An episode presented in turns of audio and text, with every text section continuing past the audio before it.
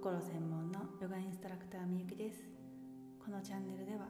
心を大切にすること自分自身や他者の心と共感的に対話をしていくことをお伝えしたり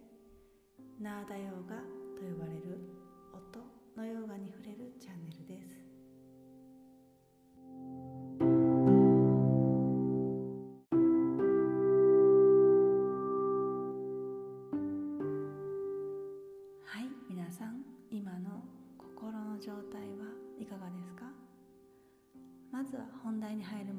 知らせをさせてください。半年間の心の旅クラス。次回は今年秋10月に開講します。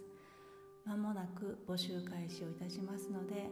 えー、PTEX 今か今かとチェックしていただければありがたいです。今回からチェコからお届けになりますので、えー、日本時間の夜の時間帯となります、えー、皆さんのご参加お待ちしております。では今日のテーマに入っていきましょう。今日のテーマは自分のストレス状態に気づいていますか？です、えー、皆さんは辛い時ほど平気なふりをしたり大変な時ほど大丈夫大丈夫って言い聞かせて過ごしている時ありませんか？うんもちろんそれもその状況を何とか乗り切るためには必要な時もあると思うんですね。ただ大切なのはそれに気づいているかということ。心を心が感じないようにして固くして大丈夫大丈夫平気平気って思っている時に本当は思っている以上にストレスを抱えていて本当は結構心の状態が大変だということに、えー、自分自身が気づいているか。ちょっとこう俯瞰して自分自身をこう見ている自分がいるか。これがすごく大切でそんな私もですねこの教えにたどり着く前は全然気づけなかったんですね、えー、私は30歳の時に母を突然亡くしたんですね。本当にある日突然普通に生活していた母が目の前で倒れちゃってそのまま旅立ってしまった。その時の私はうん強く生きていこう。大丈夫。お母さんいつも笑顔で前向きで強い人だったし私もそうあるべきそうあらないといけない。前を向いて大丈夫。悲しんでたり泣いてたりくよくよしてたりしてたらもう情けないよって。母が悲しむよなって。そうやってずっと自分を奮い立たせていたんですね。すると何が起こったか。そこから1ヶ月2ヶ月後ぐらいかな。もう見事に体調を崩して毎日毎日えずくぐらいの咳をしてうんもう一日中咳をしてましたね。本当に苦しくて息ができないぐらい。それがしかも1週間2週間ではなく2ヶ月ぐらい続いたんです。むちゃくちゃ大変でした。うん。っていう出来事が一つと他にも、えー、アメリカで生まれた私の娘がですね生後間もなく原因不明で入院をしたんですね。でその時もこう今にも辛くて溢れ出しそうな涙を毎日毎日何回も何回も飲み込んで気丈に振る舞って心をギュッと固くして感じないようにして産後すぐのボロボロの体で毎日病院を行ったり来たりしていたんですね。でその時もその後無事退院はしたんですけどその後に私は膀胱炎になってでその膀胱炎が腎臓にまで来ちゃって、えー、さらにすごくひどい乳腺炎になっちゃってそれでも前を向いて「大丈夫大丈夫」って振る舞っていたらその後4ヶ月もその乳腺炎が続いてですねもう痛くて痛くて眠れないっていう日々を過ごしました。ええー、これ母を亡くしたことにしても娘が入院したことにしてもどっちにも共通しているのは本当は悲しみでいっぱいだったこと。本当はもうパンパンで全身で悲しかったし全身で泣きわめきたかったぐらい辛かった。でもそれに自分で気づいてなかった。というかうん気づこうともしなかった。だって気づくと辛いから。気づいたところでそれをケアする方法も知らない。だから抑え込むしかなかったんですね、えー、そんな体験がありました。そして今今です。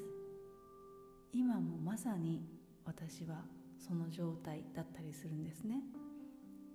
えー、アメリカからチェコに来て間もなく1ヶ月ほど経つんですがだいぶ慣れたよねとかもう結構いけるねこっちでの生活とか。夫と話していたりするんです。でも今の私は分かってる。分かってるんです。そんなわけないってことを分かってます。そんなわけない。確かに私は若い頃から中国住んだりフィリピン住んだりまあ、夫の仕事でアメリカ住んだり割とどこでも生きていけるタイプ。ではあるんですね。それでも今ここにいて本当に心から、えー、気が休まっているかというとそうではないし本当はずっと何かしら緊張状態が続いている思っている以上にストレス状態であるっていうことアメリカからチェコに引っ越してきていて今まで長く住んでいたお家でもないし、えー、ずっとアパートとかマンション日本ではマンションの生活だったんですけど生まれて初めて今回一軒家というのに住んでいて勝手が違うわけですよね。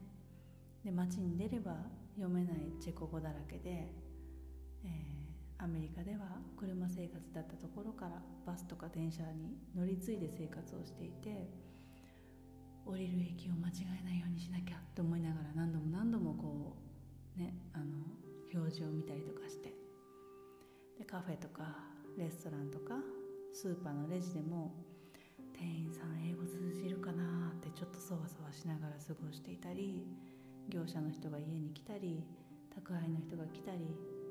えーその人との会話もチェコ語で全然わかんないっていうことがあったりとか、うん、そして今月からは夫がね出張でちょこちょこ不在になる日もあるっていうこともあったりしてそれなのに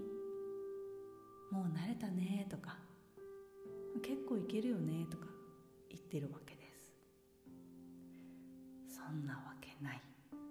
そんなわけないんですよね。でもその全てを今感じきることをするとこうなんていうかな生活が進めない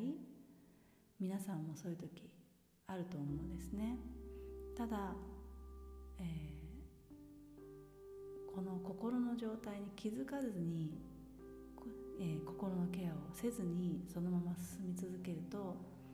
さっきさっきあの冒頭で話した母親のこととか娘のことの時のようにどこかでドーンと体に来たり心に来たりすることがあるんです。特に日本の方というのは我慢強いので気づきにくかったりします。だからこそ気づく力それをケアする方法を知っている知っておくということがちゃくちゃ大切です。本当に。なので、えー、今私はどこかで俯瞰して自分自身が結構なストレス値なんだなって気づいているのでえー、自分で心のサポートができるんですね。うん、で半年間の心の旅クラス10月から始まりますがそのクラスを受けた受講生の方々は半年後今卒業してからもああ今はこういう状況でまあなんか楽しく過ごせているんだけど本当は結構疲れてるんだなってことに気づいたので今日はセルフケアをしますとか、えー、あなんかあの人この私のことを思って言ってくれているんだけど本当はちょっとぐさっときたから自分の内側を見つめて心のケアをしますとか自分自身でちゃんと気づいて自分自身でちゃんとケアをして、えー、自分自身の足で歩いていってるんですね。そうなると辛くなるたびにあの講座受けようとか苦しくなるたびにあのセッションに行こうとかセミナー受けようとかっていうことをしなくていいので実はとってもエコだったりします。ね本当に、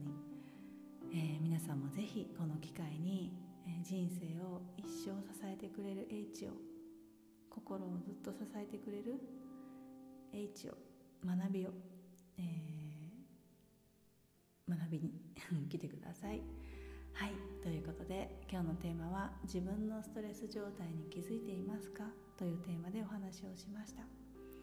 では今日も皆さんの大切な時間をありがとうございました。歌を瞑想して終わりましょう。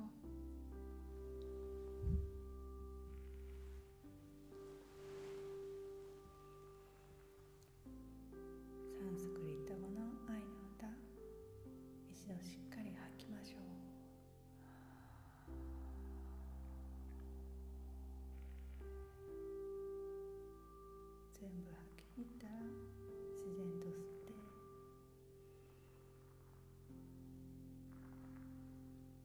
一度吐